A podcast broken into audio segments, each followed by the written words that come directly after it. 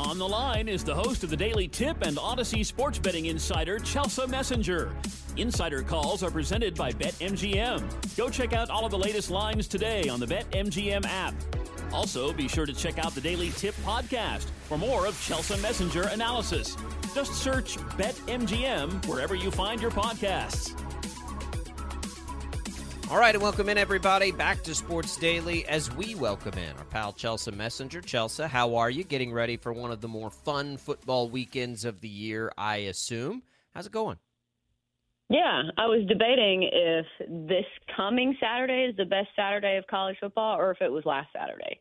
Because I think I would still say rivalry week is still the most yeah. fun Saturday of the entire year because there are more games. But we do have some really big matchups with huge implications this weekend. So, uh, an almost equally fun Saturday on our hands. Yeah, I think I agree with you on that. Let's let's start with Thursday night football. We'll get to some college football and championship week. We'll get into some NFL Sunday, but we got Thursday night football. Uh, finally, a good one. We think, at least you know, on paper. On paper, the Cowboys are nine and a half point favorites. Now, like we typically, right? We don't like big lines like that, but the Cowboys have been covering these big lines three weeks in a row. What are you thinking tonight? Yeah, that's really what the numbers are suggesting. The Cowboys have been really solid as favorites this year. Eight and one against the spread as favorites, and they've won six games this year, or maybe seven. Yeah, seven, including last week, by 17 plus points. So usually when the Cowboys are winning, they are winning big. And plus, at home is not the spot where you really want to fade the Cowboys a perfect 5 and 0 straight up and against the spread when playing at home this season. Also, Dak Prescott has been uh, markedly better at home, a completion percentage of 77% at home, 15 touchdowns, only two interceptions. The Seahawks are kind of trending in the wrong direction, just got smacked around by the Niners. And that's another thing. Usually, a team coming off playing the Niners does not play well the week after because that team is so physical on the defense that this is not a team that you know lets off their opponents easy. So I think going up against the Cowboys on the road here, a really tough spot for a Niner or excuse me, a Seahawks team where Geno Smith is a little banged up, Kenneth Walker the third isn't playing. So begrudgingly, I will be taking the Cowboys minus nine, minus nine and a half. It's big number, but I do think they cover it. The public is all over the Cowboys in this game tonight, including the spread, which I know that we just talked about why that is. I mean, do you think that just generally speaking, that that's people that are looking at what the Cowboys have done over the last few weeks, and that's why they're jumping on that? I would assume so. And plus, now we're starting to get some talk about Dak Prescott winning the MVP, which I was unaware of. Honestly, padding your stats against bad teams isn't really making a case for me. It just makes that game against the the Eagles next week even bigger for the Cowboys because right now I think you can't give it to Dak Prescott. You'd have to give it to Jalen Hurts because he has done it in more meaningful games so far. But that is a, a storyline here. Dak Prescott trying to make a case for MVP. Maybe you take a, a chance on him running it in for a touchdown. I believe you get pretty good odds on that as well. Uh, but still, remember the narrative going into this season everybody was crashing on Dak Prescott because he led the league in interceptions. So, yes, it is a square play. Yes, it is a very publicly bet team, but I still feel like there are plenty of logical reasons to take the Cowboys tonight. What about what else in this game? Over under of 47, I think always gets tricky with the Cowboys. Unders have been good all year. Their defense is good props? Like, what else are we looking at in this game? Because we're all going to get little bonuses on our betting sites for same game parlays and all that. Anything else standing out to you? Yeah, it's tough because this game has blowout potential. And it's tough even with the Cowboys because the Cowboys are a team that usually, if you are leading a game, you will run the football and you will try to wear down the clock. But the Cowboys, they continue to throw the ball. If you look at Dak Prescott, even in these blowout games, he's had over 300 yard passing in four of his last five. So that's what makes it tough kind of doing props tonight. But somebody I would look at who has been uh, on the rise as of late is Brandin Cooks. Uh, his number is actually pretty low tonight. If you look at the prop for Brandin Cooks, he has hit this in four of his last five games. And I'm trying to pull it up. Let's see. Receiving props, Brandin Cooks, over 41 and a half. Yes, a very gettable number here. Uh, for somebody who has seen an increase in his targets as well, uh, I think everybody probably gets their props tonight. I think Dak Prescott throws uh, for a lot of yards. I think he gets a couple of touchdowns as well. Uh, but Brandin Cooks would be my best bet just because his number is a lot lower than what we see for CeeDee Lamb, who had a quiet game against the Commanders, surprisingly so. Meanwhile, Cooks had 72 yards in that game. I'll go Brandin Cooks over his receiving prop, 40 uh, and a half yards.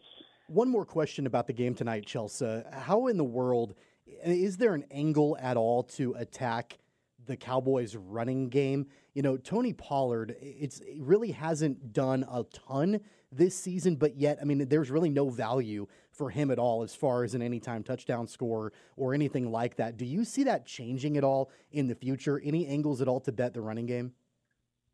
Yeah, it's surprising to me that he's minus 145 to score a touchdown, although he only has four touchdowns total this right. season. So it just seems like too high of a price to me. And like I said, the Cowboys, even when they're in blowout games, aren't really running the ball that much.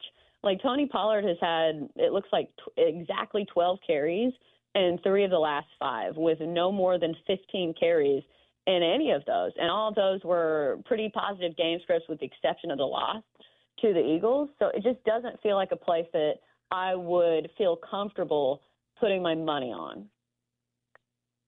Okay, let's uh we'll go back to the NFL on Sunday, but we'll go in chronological order here then, Chelsa, as we look to this college football Saturday.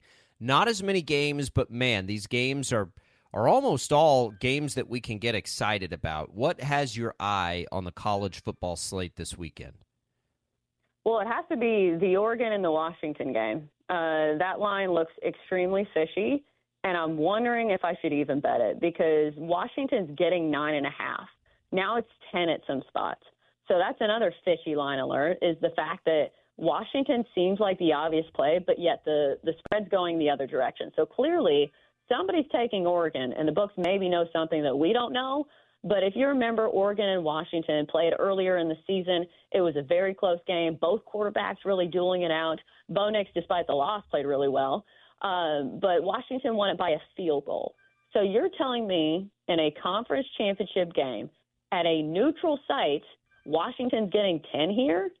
I just feel like Washington's the play, but there is another way to play this. If you think Oregon wins, Oregon on the money line is like minus 295, or no, it's minus 350. Good God.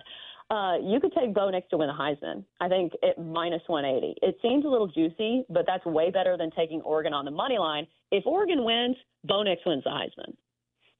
I might be an idiot here, Chelsa, and uh, you know I'm I'm an idiot in a lot of different ways, but you know, looking at the uh, the Big Ten championship game, I kind of like Iowa to cover on this. I, I, mean, I don't think there's any world in which they win, but you know they're 22 point underdogs, and you know they don't score the football at all. But then they also have a really solid defense. I mean, am I wrong in thinking that there's a good chance that they might cover that 22?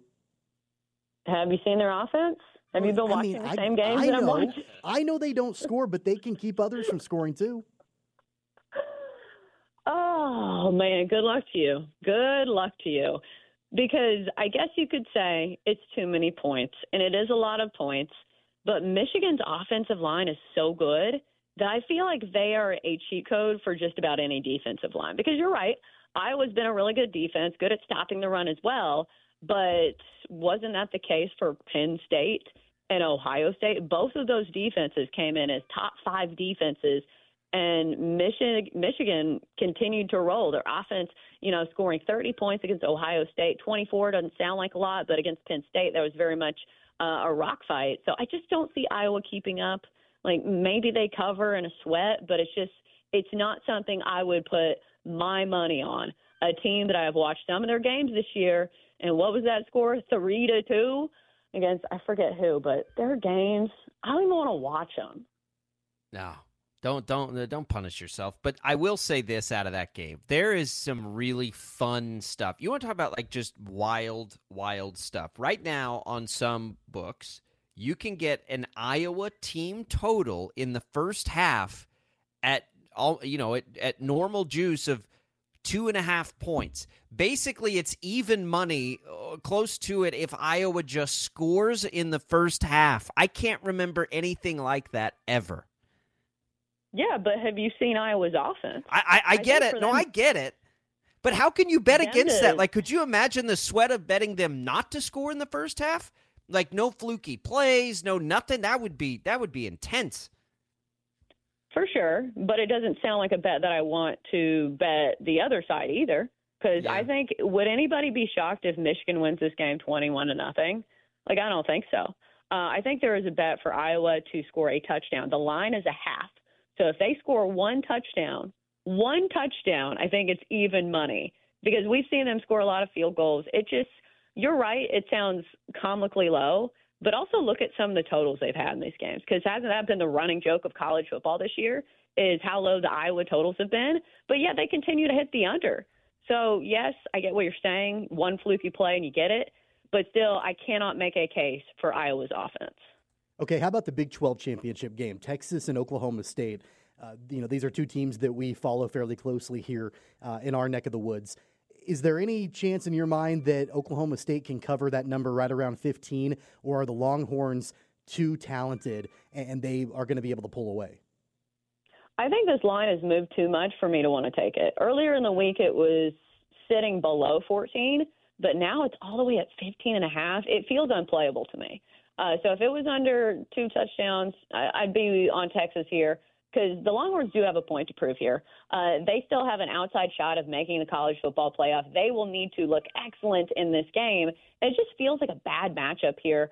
Uh, Oklahoma State going against this Texas uh, offense, and also this Texas defense has been really good, really good at stopping the run. That's what Oklahoma State wants to do. So I just feel like it's a bad matchup on paper. Texas really motivated in this one. Uh, so I do feel like it is a Texas type of game but going to be a no play. I think this line has moved too much. Yeah, Oklahoma State sort of stumbling into this game as well. All right, let's look to Sunday, Chelsa. What are some of your favorites on the slate there? I know a lot of eyes are on Niners, Eagles, and the curious line of the Eagles being home dogs. But what are we looking at here in the NFL on Sunday? Yeah, I do like the Niners. Uh, and I know that might sound shocking to some, going against the Eagles at home, getting three. But you've got to look at the situation that the Eagles are coming into this game with. Their schedule has been absolutely brutal and stressful. Their past four games, or their past three games, excuse me, uh, Cowboys, Chiefs, Bills in overtime. All three of those games have been one score games. They had a come from behind win on the road against the Chiefs. I'm sure you guys remember that one. They had the overtime win in the rain against the Bills. So situationally, in the NFL, this is where it's tough for teams to continue to to bring out the magic. They do have Lane Johnson on the offensive line back for this one. It just feels like the Niners are a team that if you even have one quarter of a weakness, they're going to punish you for it. Because we've seen that with the Eagles. They have not looked especially dominant this season in most of their games. In the first half of that game against the Bills, Jalen Hurts had what, 44 passing yards or something? And I know it's hard to fade the Eagles, but I will take the Niners in this one. They've had 10 days off, uh, more time to prepare, and a team that also is getting more healthy as well. So I'll take the Niners here, either on the money line or laying the three on the road against the Eagles. I am with you on that. Chiefs are six point favorites on the road. A lot of money around here is going to go to the Chiefs. It feels like that's okay to me. That doesn't feel too big. Uh, Chiefs Packers, you, you like Kansas City here, or, or are you staying away? God, it, it feels like a, a, number that's a touch too high for me. Uh, I do yeah. think the Chiefs win, but I'll be staying away from a side this game. I wouldn't be shocked if this game stays under, though. Uh, it feels like this Chiefs defense is still their calling card, which is surprising to say when Patrick Mahomes is your quarterback. Uh, but the Packers, kind of a team that offensively struggles for the most part. Jordan Love, I think, is going to struggle here against this veteran uh, Chiefs defense. I think the under is probably worth a look. 42 and a half seems low, but scoring has been down across the league. And so that's why I think you see some of these lower totals that if something's not in the 30s, I, I feel way more comfortable taking it because we're seeing a ton of totals now reaching the 30s. So I'd take a look at the under. It's not my favorite play, uh, but I maybe like that better than laying six on the road. And then what are some of your, before we let you go, what are some of your favorite NFL plays this week?